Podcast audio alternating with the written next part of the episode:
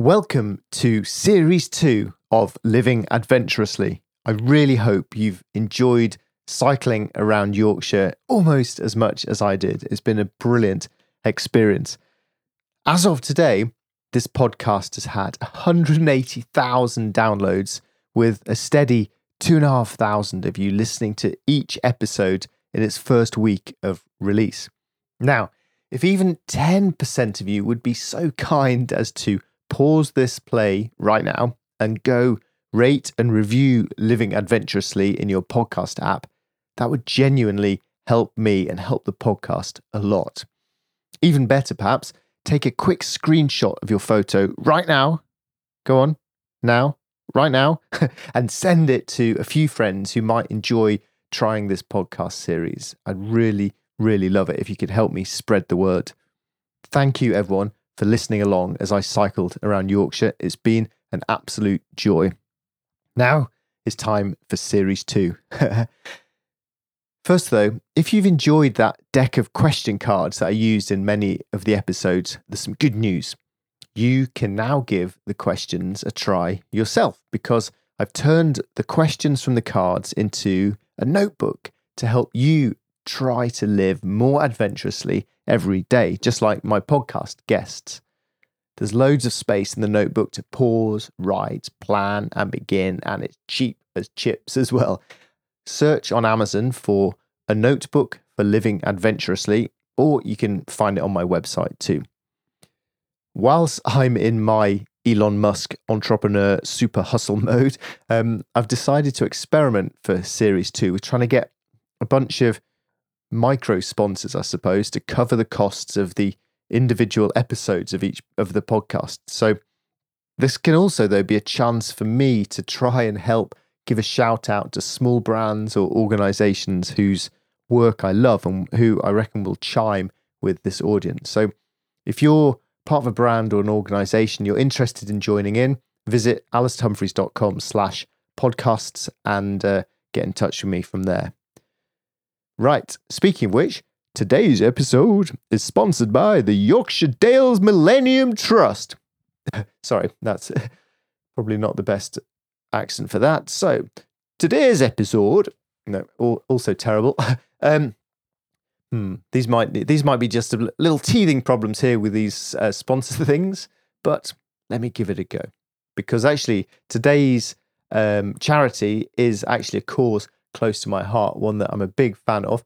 Um, today's episode is sponsored by the Yorkshire Dales Millennium Trust, which is a small charity doing big things. The Yorkshire Dales Millennium Trust, they're running a campaign called Together for Trees. And the aim is to plant 100,000 broadleaf trees across the Yorkshire Dales to help counter the actions of climate change, to provide a living space for wildlife, as well as a beautiful landscape for leisure, recreation, and well being. And by dedicating a tree, you can help transform the landscape and fight the climate crisis. So if you'd like to get involved and support the campaign today, just head to ydmt.org to find out more. Right, series two, drum roll. I'd been really looking forward to starting series two of my podcast to getting back out onto my bike, heading to somewhere new, and meeting more fascinating, ordinary people living extraordinary lives. But, well, as we all know, 2020 got in the way, spoiled everything, and the world went into lockdown. So I've had to compromise, missing out on the joys of meeting people face to face in their homes, having an adventure.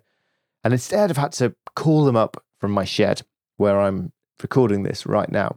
So, in the next episodes, I apologize for the familiar or the now familiar Zoom call irritations that pop up occasionally glitchy audio, people talking over each other, uh, no one wearing trousers, that sort of thing.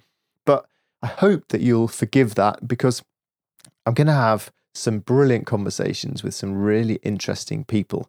Um, in this series, I think it's always good to put a constraint on something or to tighten tighten up what you're looking for. So what I really wanted to do here was to talk to people who were living adventurously with purpose.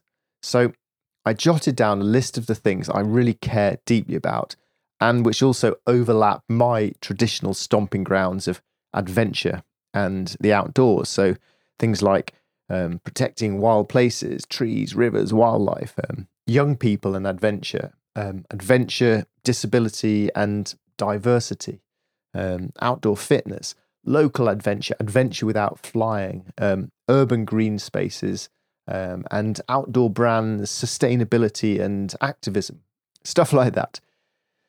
And then once I had my list, I set out to try to find good people to talk to. And uh, well, we've got a cracker to start off series two. Danny Bent. Danny, in his little red shorts, was voted one of the happiest people, one of the hundred. Reverse. Danny Bent was voted one of the 100 happiest people in the UK and one of the 50 most inspirational people in London. Danny is an award winning author and journalist, a Guinness World Record holder, and a celebrated adventurer and community leader. And what Danny does is he helps people who feel chained by life to break free, come together, and realize that they are capable of doing incredible things, creating happier lives, more powerful leaders, and encouraging all of the artists of life to get out there and create. Danny wears very short shorts, he makes his own yogurt, and he enjoys jumping into frozen lakes. Is this really a man I want to be seeking wisdom from? Let's find out.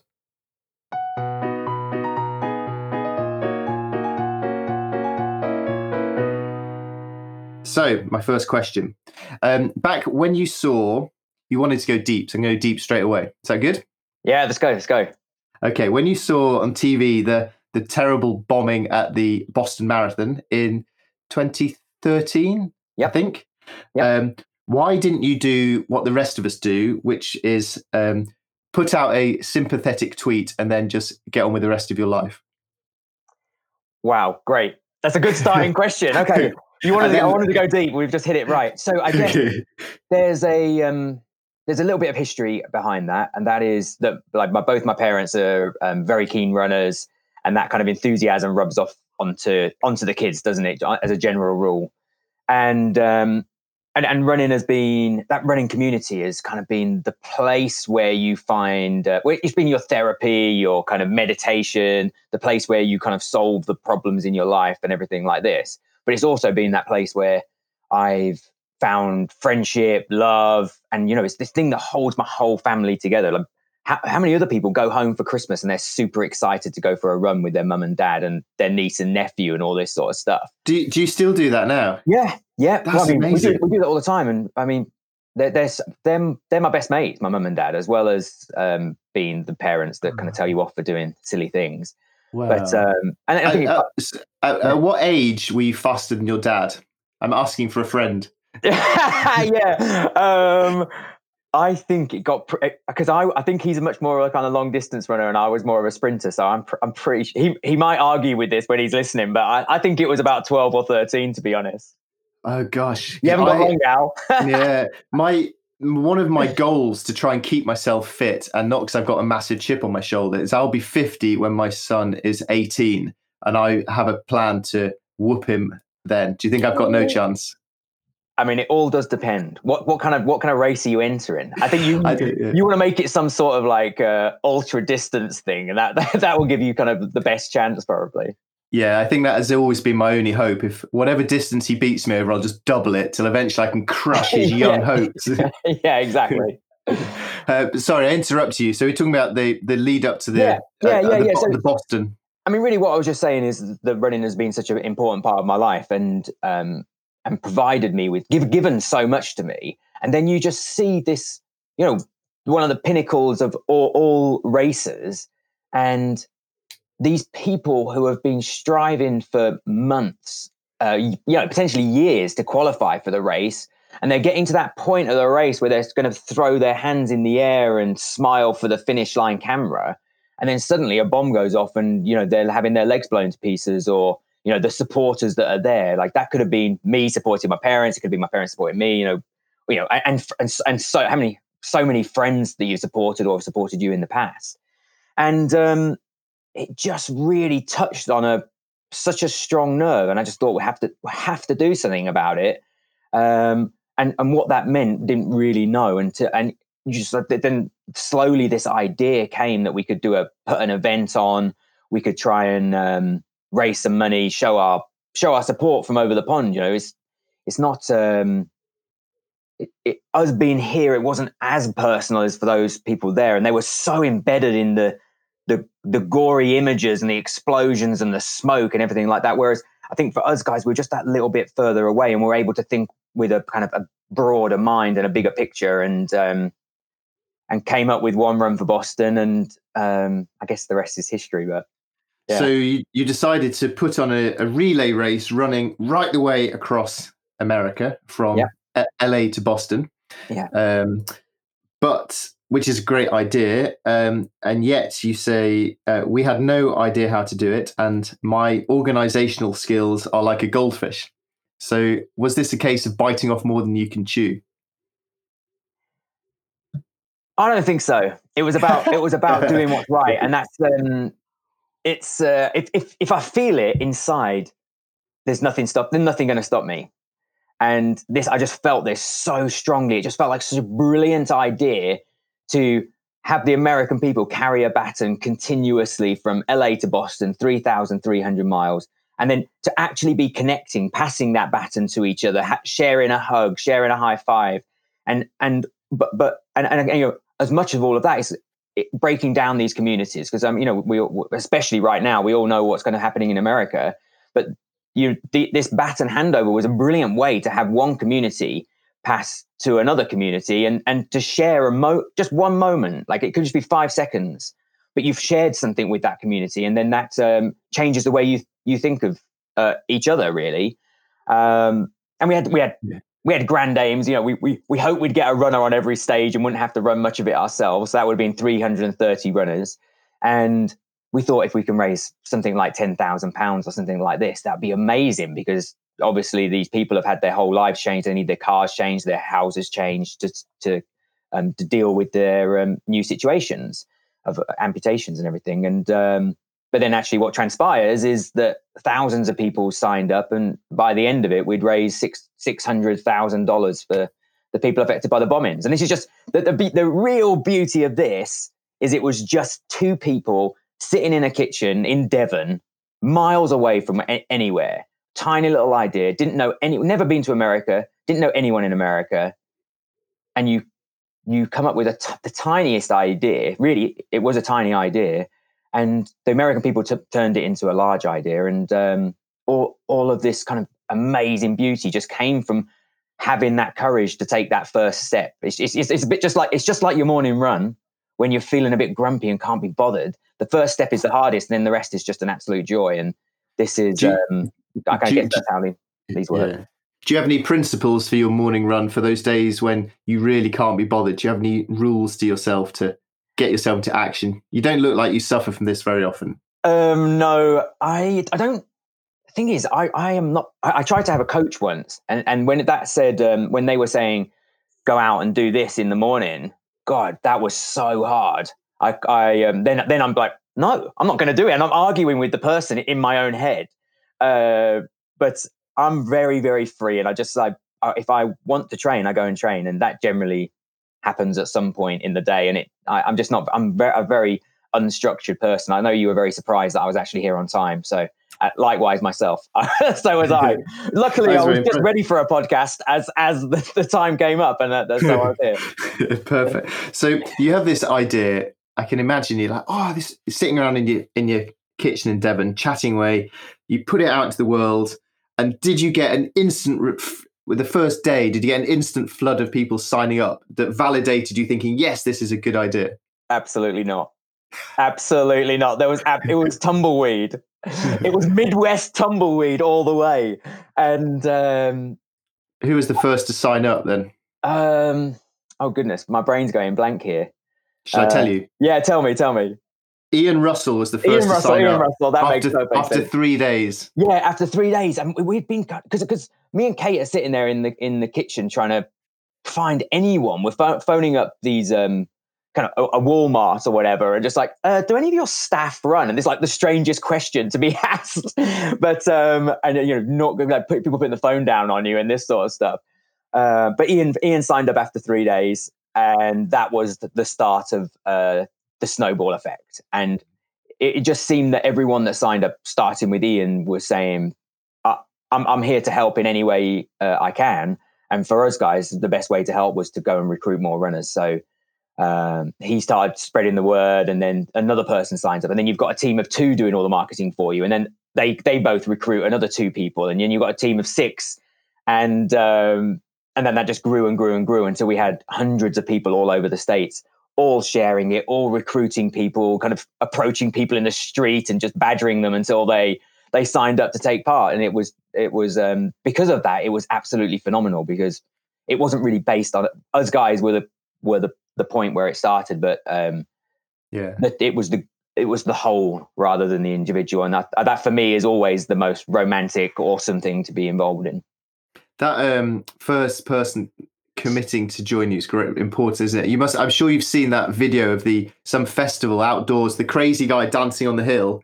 That's you, the crazy guy dancing on the hill. But the the interesting part of that film is the first idiot the Ian Russell who comes to join the crazy guy dancing on the hill, isn't it? Absolutely. It takes it because like someone like me is quite happy to be the crazy guy dancing on the hill, but the person to join that person is the bravest of them all. The person with all the should deserves all the credit and should be in all the newspaper cuttings and all that sort of stuff because they're the one that have just taken this leap. It might not be their natural go to, but they've uh, they've just they've just given it a go and uh, and they're the person that start and then you know before you know it, you've got hundreds around you all doing this stupid dance. yeah, you. I mean, you clearly you love doing group things and community things and the power of community. Um, so that then makes me interested. Why did you decide to cycle to India on your own? Yeah, really good question, actually. Um, I haven't actually asked myself that, so, so I'll have a little think. The, Lack the of friends. Yeah, yeah, probably that. I mean, the, the thing that actually, really, really, the true reason, and, I, and I'm sure you've um, you've experienced this before in in the past life of I, I graduated with a maths degree, went into corporate finance, and I, I, I, my aim was to work for a year, and I and I'm a pretty tough character, and I'm, i managed nine months uh, in this corporate finance, crying at my desk, crying on the way to work, crying in the toilet because it's it's that whole thing of with at 20 year 21 years old you've got at least probably 50 years of this before you could even retire I'm thinking, what? That's two and a half times how long I've lived so far, and and I'm going to be doing this, and and it just it just it broke me really. And uh, anyway, nine months I went traveling. I'd come back. I'd work for a bit. I'd went traveling again, and that traveling was my release. And it, but that but the, the, the traveling didn't really, you know, getting drunk on the Kiwi experience. The uh, the shag bus or whatever they call it was it, that's that's not quite what I was after. It's not the experience I was after. And uh, uh deep down, I, would said when I was 11 years old that I wanted to cycle around the world and raise money for charity, and um, a kind of an end of school assembly before we went to senior school. And even though I didn't remember that, I think that um, that idea was still somewhere hidden in your kind of reptilian brain or wherever wherever these things get hidden.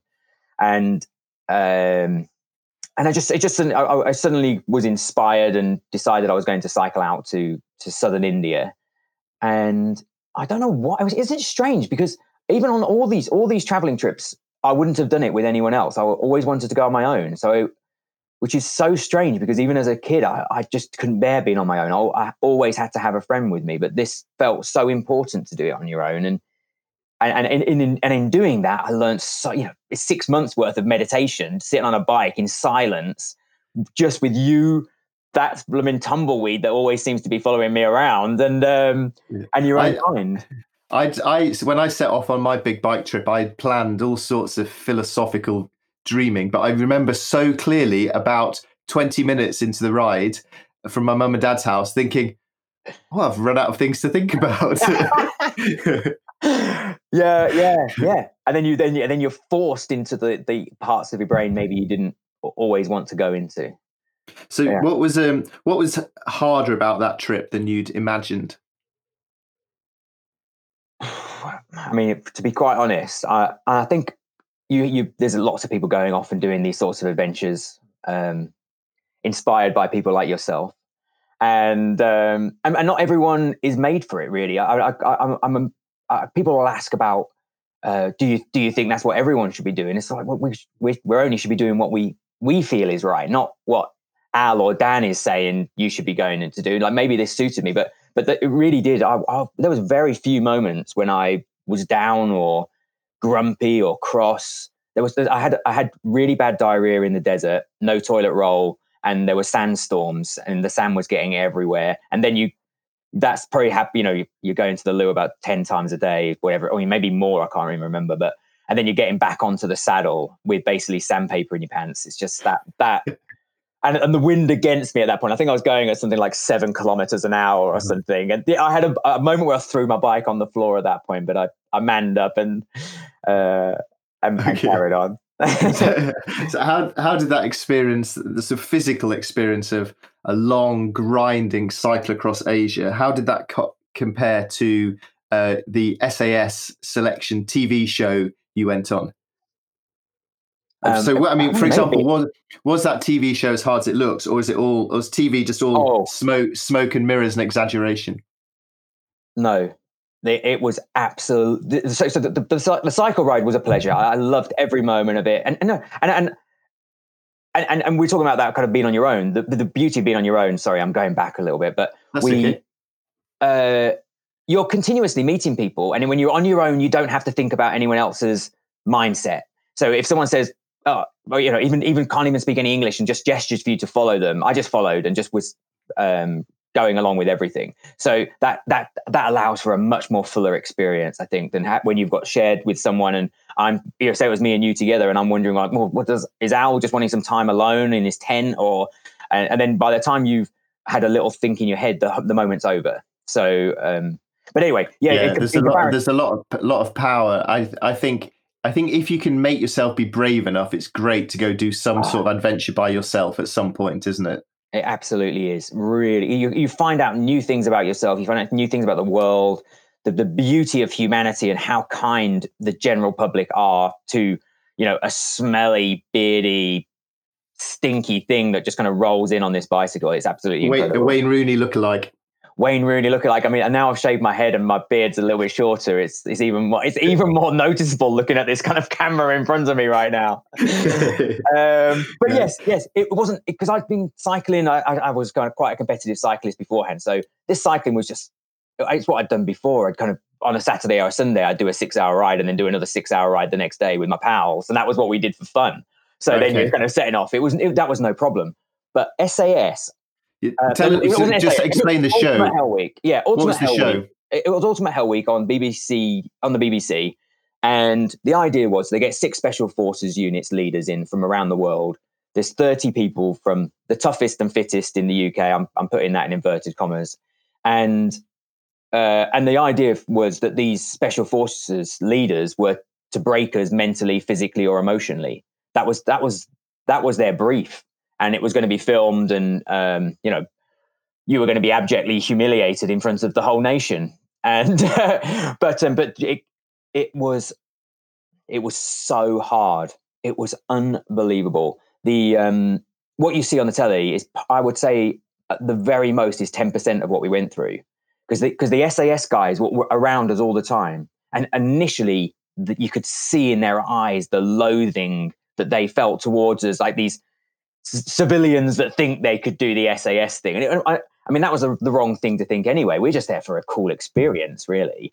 And um, and and so every time that the like when we were in special forces, whether we were with the Israeli or whatever, as soon as they stopped beasting us, the SAS stepped up and they just absolutely made it ten times worse. There was there was no night we weren't made to going to get up a, a load of times throughout the night to pour water on our heads, then do 100 burpees, then go to bed, then be woken up again, just marched round, shouted at, sent back to bed again, and all this sort of stuff. And you, that side of things was even much harder than the um, the physical side of things. In fact, you have, you have to do the physical sides on top of the fact that your brain's all mashed up inside because you don't even know what day it is or where you are. Or, um, but I guess that's the whole point in it is because that the, we had what the, the first night we they kind of chuck these smoke grenades into the tent and there's people letting off um, you know ammunition that's probably not live and but it you know your senses are just like going crazy.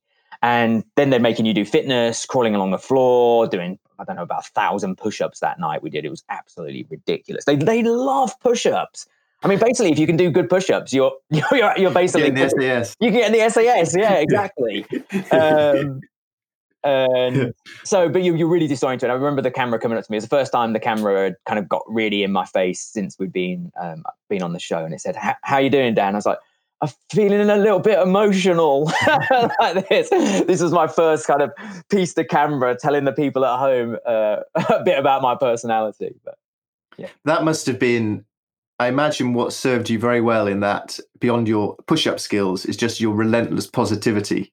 Yeah, absolutely the, the, the, the five people left at the end were absolutely the five people who were not on the show to prove anything to themselves or to their fathers or to their friends. It was the five people who had come onto the show just to have an experience, and that shined through 100%. There were just we were just enjoying it. It's like what, what a total. This is how I was feeling actually inside. It was just what a privilege to be trained by six special forces units. I mean, there's probably no one in the world other than those five who who lasted the whole kind of distance that have had that experience. And like, who would who who would turn that down? I, mm. I, would have hmm. paid for that experience. So, um, yeah, it's a, it's a strange one. But, but you know, the people that had turned up to prove something were gone. It, it, it was it was so obvious who those people were, and then it was so it was so fast they were going because it was the first night was brutal. The second day was really, really hard, and um, you could just see people were. well, I mean, they were just dropping like flies, basically. you you did you said you went on it for an experience, but also you well at least on your website you'd put that I hoped the show would catapult everything I was doing into stardom. Yeah. Did it? Uh, no, no, not at all. Not at all. Anything changed? I got a few tweets of people saying, "Go on, Dan," on the night of the uh, mm. of the night of the things, but it didn't really change anything. It, I mean, I think it legitimizes everything. You've you've been on a BBC TV show, so maybe it changed. Maybe, maybe more to the point is it changed something inside of me where I, I it legitimized myself, and I felt, well, yes, I can ask for this, or I can, um, you know, attempt to do these sorts of things. But um, I, I kind of kind of had these ideas that it would I was I was running Project Awesome, which is a free fitness camp, um, free fitness camp that is all over the UK or in a few places across the UK. And obviously there were my relays and a few other things I was involved in. I thought, wow, this is, these are going to be huge afterwards. But no, it, it's a yeah. it was a really amazing experience, absolutely amazing experience. And and you know the, the, the best thing that I got out of that is the friends that are, are that are from the show because going through that experience together, you you you know you meet up, you see people in the pub and they're they're from the army and they are bonded so tightly, and you're kind of like it's it's almost a little bit a little bit strange how tight they are, but that's how we were at the end of this, mm. um, you know, to a certain extent because we've been through so much together, and no, no no one I can't I can't explain it to the listeners to yourself what an experience that was, but um, when when I sit with those guys, they know what it was so there's just some uh, deeper level of understanding at that point. Which I always regard as the sad aspect of doing a long journey like cycling it to India with yourself rather than doing it with your mate Bob. Absolutely. No, afterwards, no one understands forever. N- never. And, and, and I, I, I don't. I've done one. You've done one. We can't understand each other's experiences. They're, they're just so so different.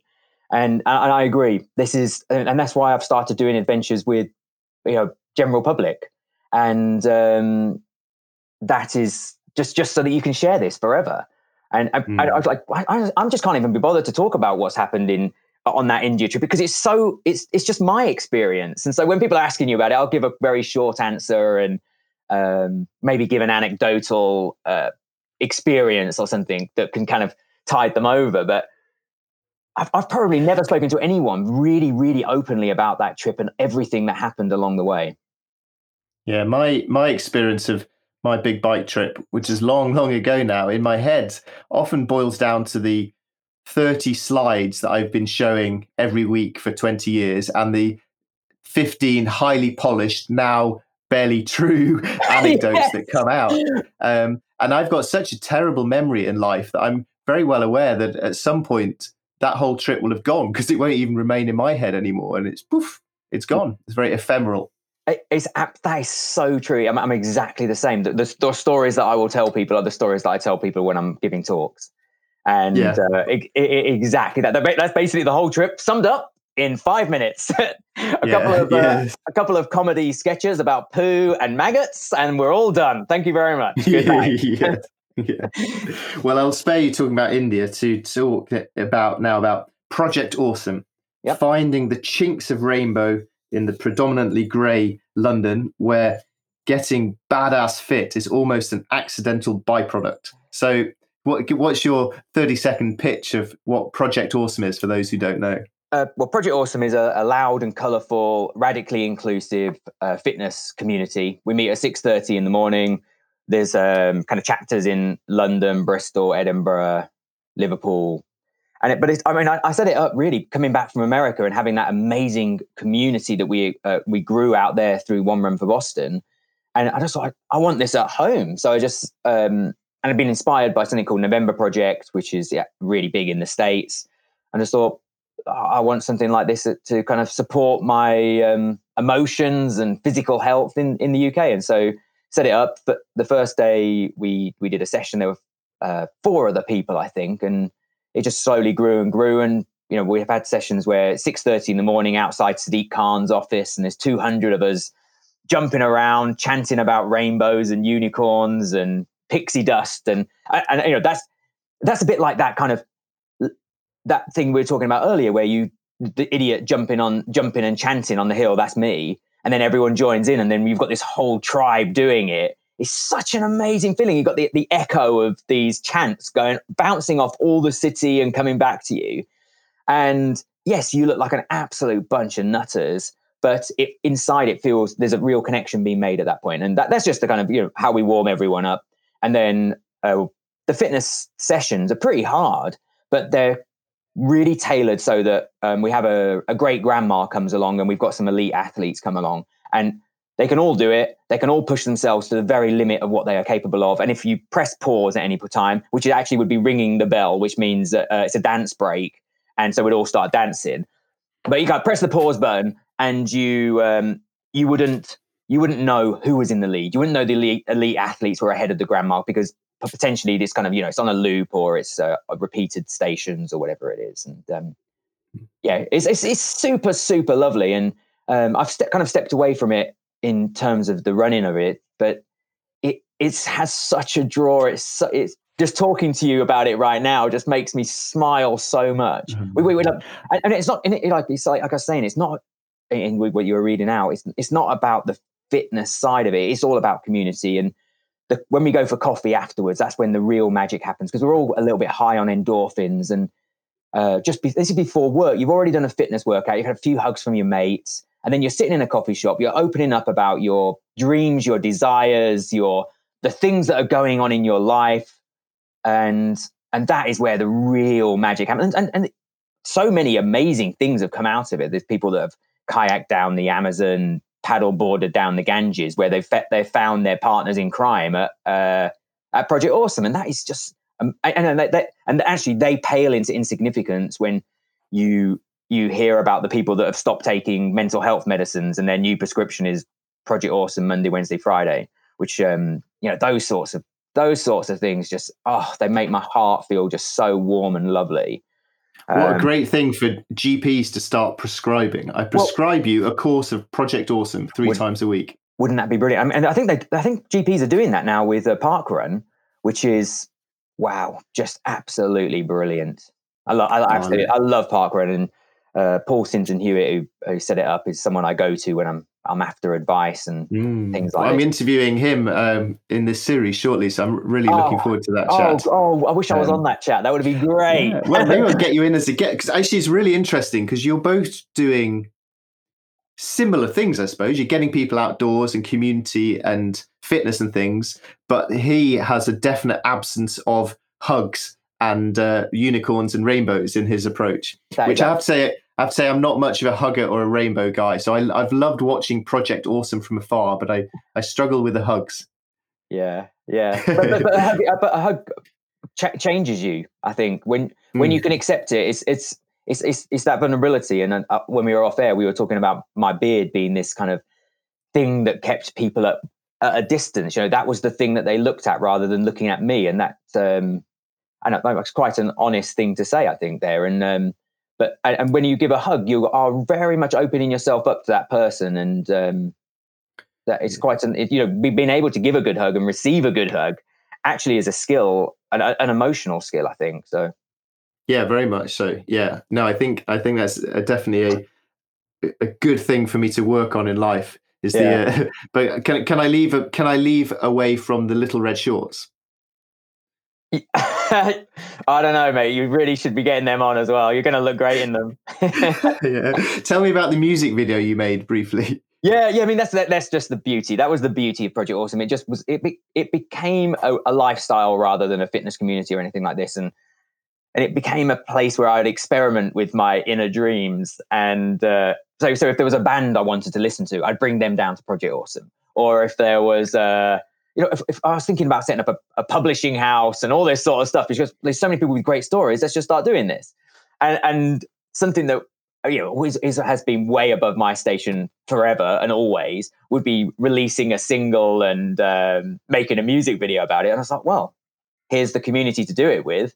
And we booked a recording studio. In fact, someone um, uh, kind of, you know, this is the great thing with it. People donate everything to Project Awesome because it's free and it's changed changes their lives, and so they then feel that they want to give back to it in in a in a different way other than financially. And so we got a um, we got a recording studio and a, a, a kind of film studio, and we went in there, recorded a a music. Uh, we, we, we recorded a song, and then we went into the studio and we recorded the just the coolest. It was so fun. There were like massive pillow fights with feathers and paint fights and just regular dancing and just being absolute idiots. It's a fantastic video. It is really, really it's amazing. Really it, it yeah. shocks me every time I watch it, and then it was actually so good. Uh, yeah, that, would be a good thing to look back on when you're an old man. Oh, absolutely, absolutely, and if you know, embarrass the nieces and nephews or whatever else. Yeah. So I, I've I haven't been a Project Awesome man. I apologise, but I did briefly join and very much loved your London relay, which was uh, well, what what what's the, what's the brief explanation of the relay? Because that was I really really enjoyed doing my leg of that. Yeah, the relay is well. Actually, I was having a conversation. It's, it's led on obviously from One Run for Boston. We've got this experience of long distance running, and I was speaking with um, Sadiq Khan's team um, in City Hall about the gang culture that's going was going on. Um, this is probably three years ago, and it was it got pretty heavy. For I mean, it was definitely in the news a lot. I'm sure it hasn't really changed, but um, it was in the news a lot, and they were talking about how we can kind of bring people together, not not just gang members, but just the general the the general population of London, bring us all together. And I, I was explaining what had happened with the relay in America and how that had kind of broken down these barriers between different types of people and they're like, "Can you could you do one of these in in London?" And I uh, had a little ponder, had a few ideas, and we ended up uh, attempting to break the world record for the longest continuous running relay ever around the streets of London. So, and that that required us to run 24 hours a day, seven days a week uh, for the whole month of July. And we set off at the beginning with Daley Thompson, who uh, he's he is a little bit controversial sometimes, but um, he's a childhood hero of me, of mine and mine. And yours, yeah. Daley Thompson's decathlon on the ZX Spectrum. Oh, that was the best game. Get a little stock and like wiggle your finger between them. yeah. Um, yes, exactly, exactly that. And that was amazing. And we raised again, we raised a lot of money. We had great people like you involved, and um, and, and again, it was just it was um, about bringing those people together. And we had CEOs, builders, we had refugees, gang members, homeless people. It was just this whole array of London turned up. Because because if you if you go to a running race, there's you know there's a predominant white middle class section to it, whereas the the relay was just absolutely every type of person from all over London, all coming together, and that's that's what I just I just love that, and I, that makes me so happy to see, um, you know, because I I mean we're we're all we're, we all start as two cells, and then we grow into these incredible trillion cell human beings, and and, and and all so so similar, but we have our differences, which should be should be celebrated rather than um, focused on. Yeah. So why is the uh, why is the standard Bognor Regis 10k or the Derbyshire Hill Race all uh, predominantly white middle class and the and you've managed to do something different with your relay? What what's what's the barrier that's stopping these things being fully diverse? I, I guess there's with with there's going there's always going to be attitude and we set out to really, really try and reach the furthest corners. And that was one of our, you know, we put work into that, which and it takes work because what, what because, like like what? How do you reach? How did you reach the? Well, you're, you're in a. You're, I was in a very fortunate position already that I, I had already got a, a, a, moderate following that could, and I, I could ask ask people to go and. So we had a guy who was um he was involved, you know, he was involved in Ramadan and he was going to uh, to prayers. And he stood up at the end of prayers and was and talked to everyone in that room come and get involved in the relay. It's going to be great. It's going to change your life. And and you know maybe most people said no that sounds ridiculous but one or two people would come and then they would talk to their friends about it. And and the great thing about the relay is that it it starts on the 1st of January and it ends at the end uh, 1st of July and it ends at the end of July. So you have these people turn up for the first event and they're like wow this is cool. It's been being part of this kind of mixed community. And then they come back um, come back later on. And I think I think there's so there's so much um, information out there for why these why these events are predominantly a white middle class, and um, uh, you know that just comes from the history the history of what humankind has been to each other, and um, and we just I think it's you just need to put a little bit of effort in to change these things, and it and and the the, the London Relay is an example of how that can be done if you if you do put a bit of effort in. Oh, it's a brilliant! It was a brilliant event. Um, so, what what is the hardest barrier you face when you launching all these massive community projects that you enjoy doing? The, I think the hardest barriers for for anyone ever is just yourself and your how you view yourself, what what you think you're capable of. And um, I'm in a fortunate position now where I've kind of attempted lots of these. Obviously, like people have heard the, heard about the things that I've done. We've spoken about some of the more successful ones, but there's a there's a few others down the road that have just been absolutely useless and not no one's heard about. Uh, so what, it, what have you tried that didn't get off the ground? Uh, well, I tried to get a thousand people to uh, live their dreams because cycling to India was uh, a dream of, that I'd had since I was 11 years old. I thought, well, I've done that and I've raised a lot of money by doing so. Let's see if we can get a, a, a thousand people to live their childhood dream. And in doing so, find a 100 people to sponsor them £10 for our one cause. And that, that is a million pounds raised for charity at that point. And um, what I didn't uh, bank on with that is that lots of people don't actually know what their dream would be. And if I, like, say, I, I, we were talking to general public and just saying, money is money is kind of no object. What would what would you what would you be doing with your life? And people kind of get in this rut of of living in that they they forget what those thoughts were and uh, what they were thinking when they were childhood and you know the, the the process of just going to work potentially having drinks on a friday um, maybe going out for a run on sunday that's um, that's a cycle and it's hard to see outside of that.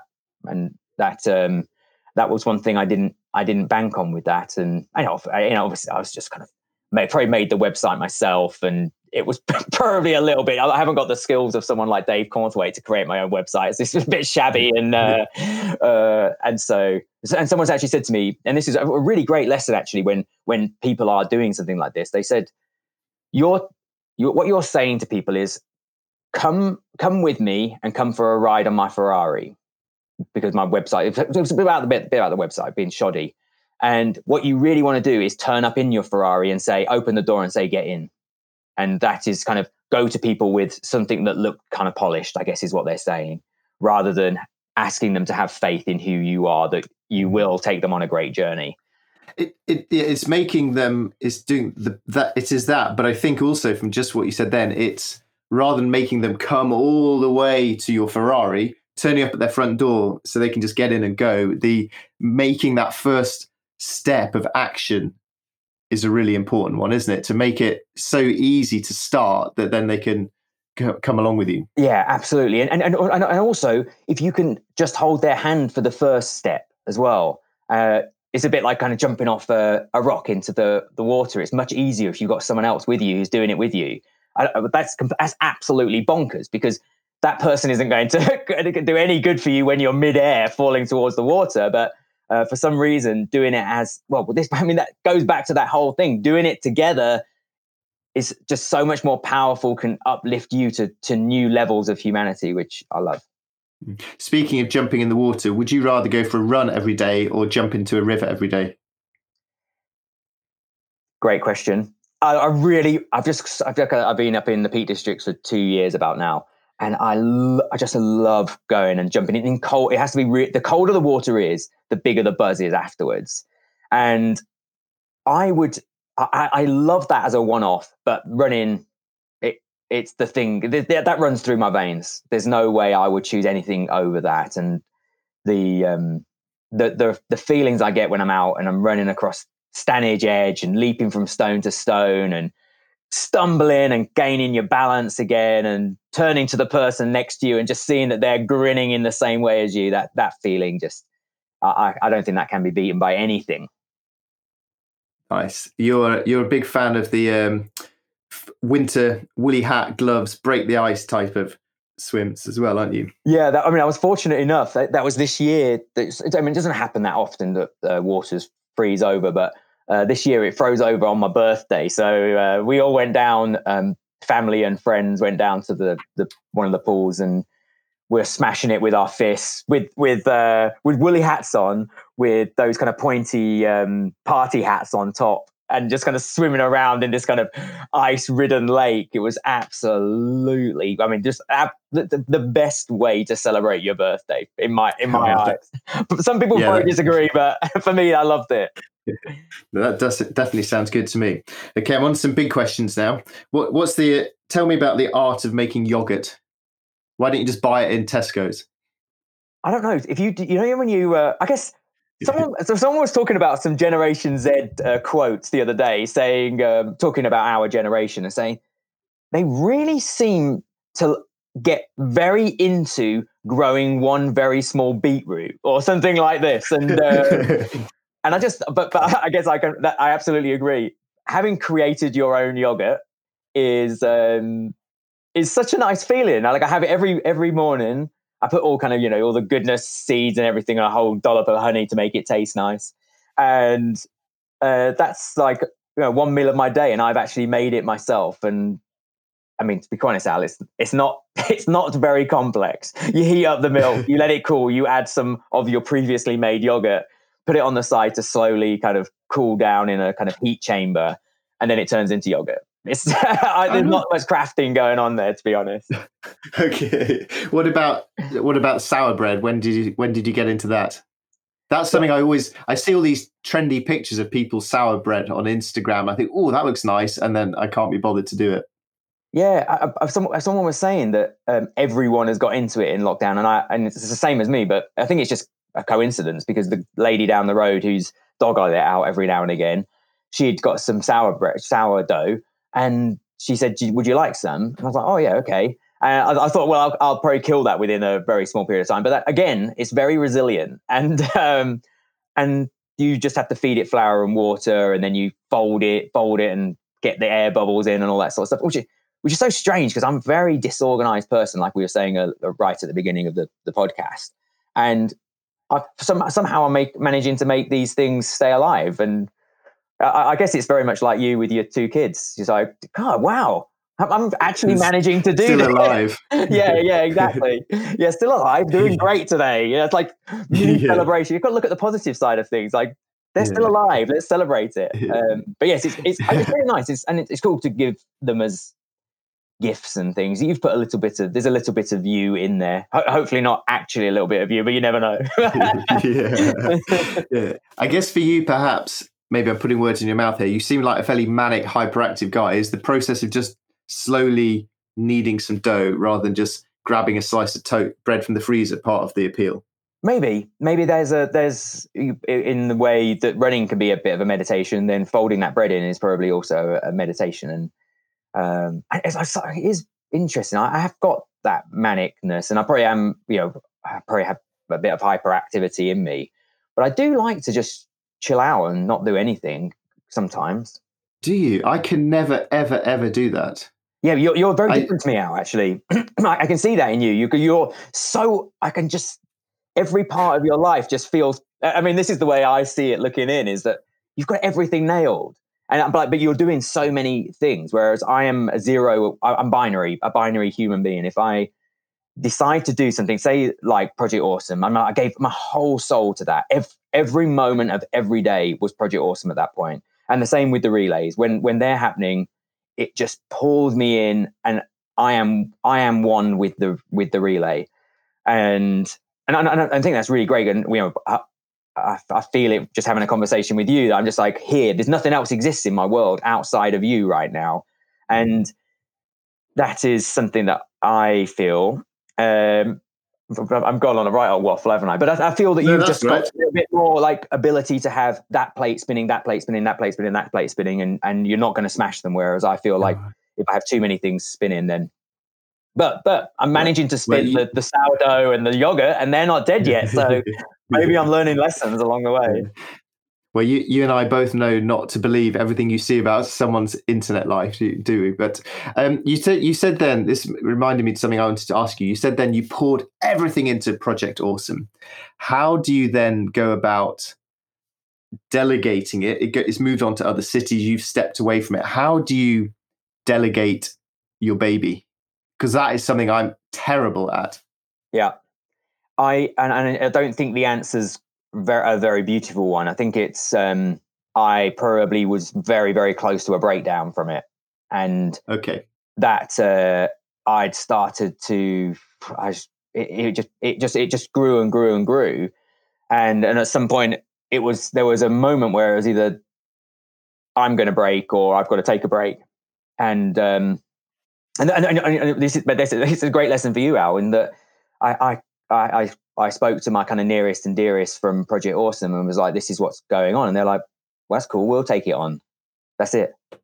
That's all it takes is just you to have just a conversation. Ask. Yeah, exactly. And, and, you know, hopefully a lesson for listeners that aren't thinking about anything like Project Awesome, but they're just talking about something at work or, you know, something that's happening in the, in your own household in the just, it, it's a really scary thing to ask for help. We, we I, I don't know whether it's just as Brits or whether everyone suffers from this, but um, but the art of asking for help is actually, you know, the guys were massively complimented that I'd I'd had that conversation with them. It was a, it was an honor to have that conversation with me, and they even more of an honor to take Project Awesome forward and take it to new levels and new new levels of excitement. It was it, what what a lesson that is. But I, I I agree. It's really really hard to especially when it's your baby and you've poured so many, it represents you, doesn't it? I, I, guess a little bit.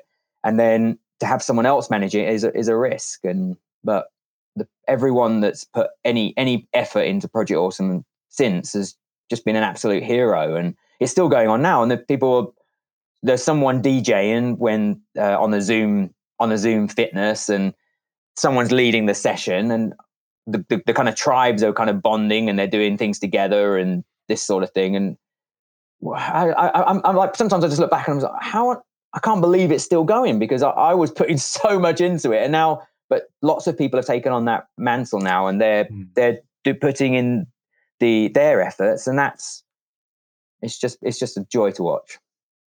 That's brilliant. Um, that was a really nice answer. Thank you, Danny. Now, one of my favorite parts of my podcast interviews has been my deck of cards. Right. You're looking anxious now, which I like. get get out your wallet. no, my deck of cards on which I've written uh, questions. Oh yes, I've seen these. Yeah, great. About oh, cool. the meaning of life. So unfortunately, because we're uh, on Zoom, uh, I'm on, I'm in my shed. You are elsewhere. You're gonna have to trust my dodgy hands. Yes. But can I ask you a few of these? Yes, of course you can.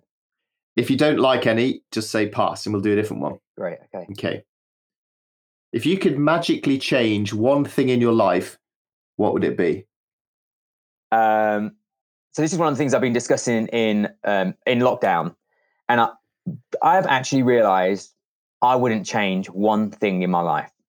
I, I just I love it so much. I love where I am. I love who I'm with, and it's just this massive acceptance. I, and it, it was it's always been there, but it's become some for some reason in lockdown it's become even more powerful, and I am so content with who I am. I, I'm like I'm absolutely not perfect, got wonky teeth, beady eyes, I'm losing my hair, well, you know, wherever it is. I'm still handsome, by the way, people. Don't uh, but, um, Don't worry, this is this is this is audio. It's a good yeah, medium for you. Yeah, yeah. Um, so so but but I wouldn't change that because that's who I am. That's how I've been born, and I mean probably I'm not I'm not religious, but it, I guess it kind of has that a, a religious kind of idea to it, in that this is this is how I was meant to be, and I, I can't be anything other than me. I, I can't try and be Al Humphreys. And if I do, I'll be like a second rate Al Humphreys. The only person I can be really good at is Danny Bent.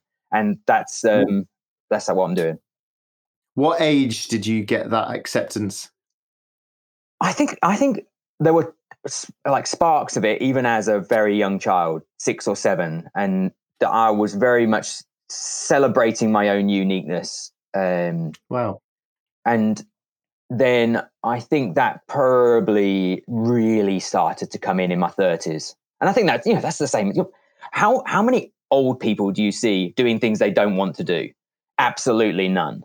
Because it's like, well, there's not, there's, you know, there's less time, I guess, or whatever. So they're just kind of, I'll just do the things I want to do. And there's that wonderful poem, isn't there? Uh, Jenny Joseph, When I'm Old, I'll Wear Purple. Um, and she just talks about all the things she can do when she's old. She doesn't care anymore. It's brilliant. Yeah. Do you know oh, that but, one? Yeah, I don't know if you know it, but I just I love the kind of the concept of it. And, the, and then, but the thing, it's one of these things. I've actually was um, toying with this with my TED TED talk was what living like a billionaire, and um, basically, I, I, I, this first came into my into my brain probably five or six years ago, I was just like, when I'm, as I'd always said, when I'm a when I'm a billionaire, I'm going to uh, buy a wood turner and I'm going to start turning bowls. And mm. I suddenly thought, why don't I just start doing that now? And I started doing it, and uh, just you know, I've only done, only done it a few times and everything, but it's and it, I absolutely loved it. And I was just like, wow, I'm actually living like a billionaire right now. And then there was um, a few other, I can't remember what the other things were, but just things you I'm putting yeah. off things I really want to do that I'm putting off until I'm wealthy and can just be live a flippant life that is just about fun. I was like, oh minute, what? Why don't I start doing that now? Yeah, I think that the thing of asking yourself, what would I do if I'm a billionaire, is such a brilliant, liberating question because then you can then think, well, what version of that can I bring begin today? Yeah, definitely. Right, n- next question. Yeah, sorry, that one went on quite a long time, didn't it? That, that's Stop. okay. Stop what won't you be able to do in 10 years time that you can do now which which probably links into the thing we were just talking about about being a billionaire and doing it now isn't it yeah. what won't you be able to do in 10 years time that you can do now well you don't know everything potentially so I, I, when i was 27 i think it was i fell off a cliff uh, cycling I'm not. Yeah, I'm not, we, haven't, we haven't got time for that story. no, we haven't got time for that. But um, I did. I did fall off a cliff, and um, I could be dead. And at that point, you can draw a line in your life and say, "Well, this is the line where I should have died. Every day now is a bonus. Let's go." And you just don't know what's going. I don't. I don't. I'm not totally wild, but we do a bit of rock climbing and cycling and all those sorts of things that have an inherent danger to them. And if if this weekend something happens, then I can't there's nothing else. I can't. I can't. You know what? You you know what the things you can't do. You can't hug your children, and you can't tell your wife you love her, and you can't um, live the live the life that you you know live with full passion. So that we should be doing those now, just in case. I I think. Yeah, absolutely. Especially the hugging. Thank you. Now, especially the hugging. I'm getting better at that. I'm getting much. I'm getting much better at that. Ready? Yeah. Stop. Oh, I really like this one. All great. Come on in. If you well, it's, it's, it's, it's not a deep and meaningful one though. Uh, if you had one extra hour every day, all to yourself, how would you spend it? Oh, that is a really good question. Um, I guess. Well, I don't want to kind of bang on about the same things, but I just carry on doing what I'm doing. Probably do a little bit more dough making, a little bit more make a bit more yogurt. Um, maybe maybe that extra hour would facilitate things like meditation, which I really should be doing, which I don't. I I, I try and do it just to get a little bit of quiet in the life and to have some kind of reflection time and things like this. And maybe that's what I'd spend that hour on is all of those things. I, I love the idea. I think I think you're a fan of this at least. I, I think I've heard this where where you get up in the morning and you write, you start writing. Have you have you done that before? Yeah, I've done that. Yeah, yeah, yeah. yeah. Just a few minutes of that. Yeah, a few minutes, just like brain yeah. dump anything that's in your head, get it out of your head, and then so you can start the day fresh. That would be that would be great. And quite often I wake up and I'm um I'm kind of like, oh right, I'm, I'm you know excited for life rather than let's just chill and have a moment. Or use that for that. Yeah. Okay, next question.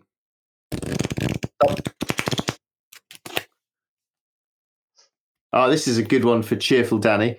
Uh, tell me the story of something you regret. I think there's only one thing that I regret in life. Obviously, there's a few things, you know, where you've just acted like an idiot. But um, when I, I watched, this is actually really uh, uh, relevant because I was watching on Sunday. My my niece was doing a Zoom competition for her dancers. She uh, choreographed her own dance, was and she's 11 and she was competing against all these kind of 16 year olds or whatever. But and I, and I was watching, I was watching the the other children and feeling really emotional because that, I just think dance is so powerful. And uh, then my niece was doing, it and I was filming her, and I, there's there's me kind of going sniffling in the background because it was just so emotional. And and I, I went to see my little sister. I guess she was probably like five years old, and I was nine or something like this. And we um, we were sitting watching my sister do her dance, and then the older kids did their dance in that show.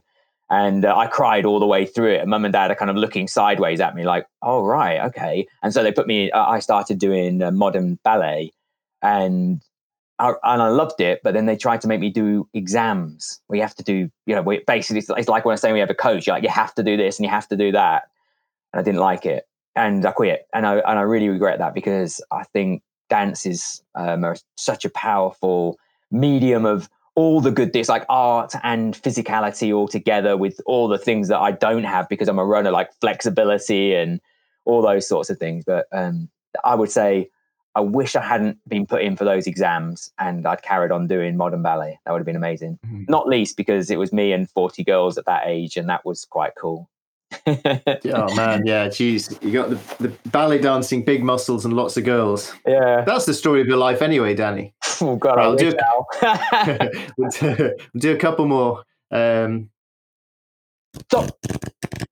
okay, you gotta you gotta give me some advice here. Stick um, or twist?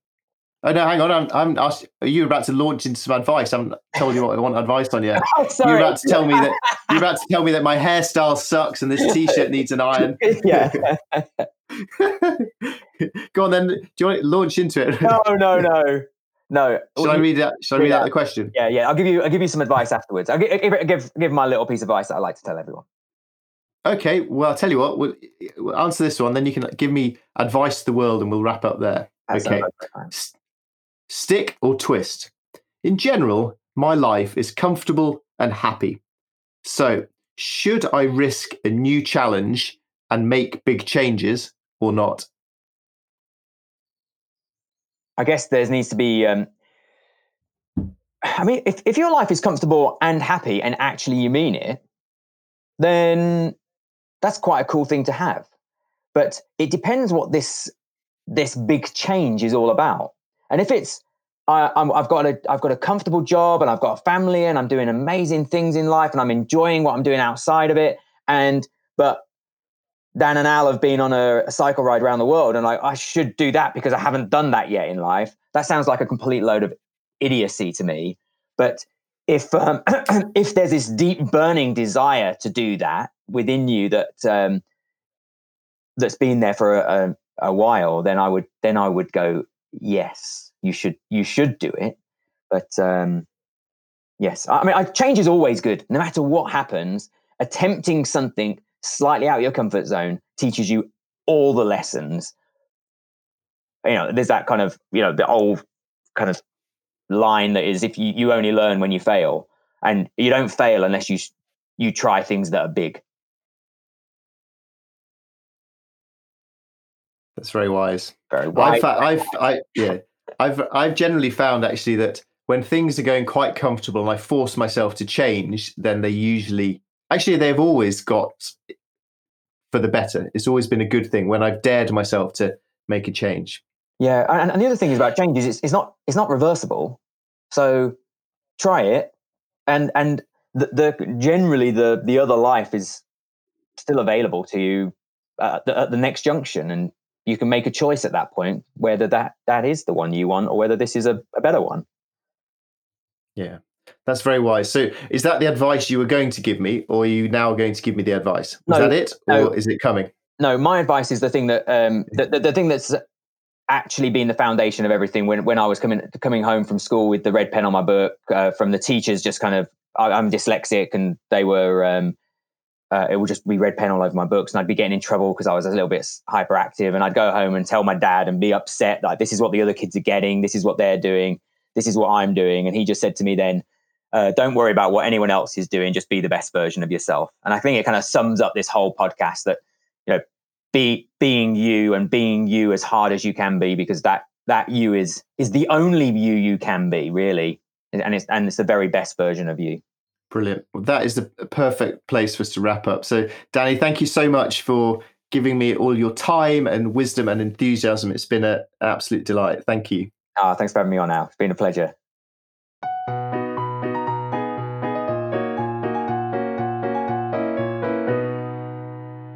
I hope you've enjoyed this episode of Living Adventurously. If you did, please do rate and review the series on your podcast app. It really helps. Please also take a quick screenshot right now and send it to any of your friends who might appreciate listening. There are dozens of episodes for them to dip into.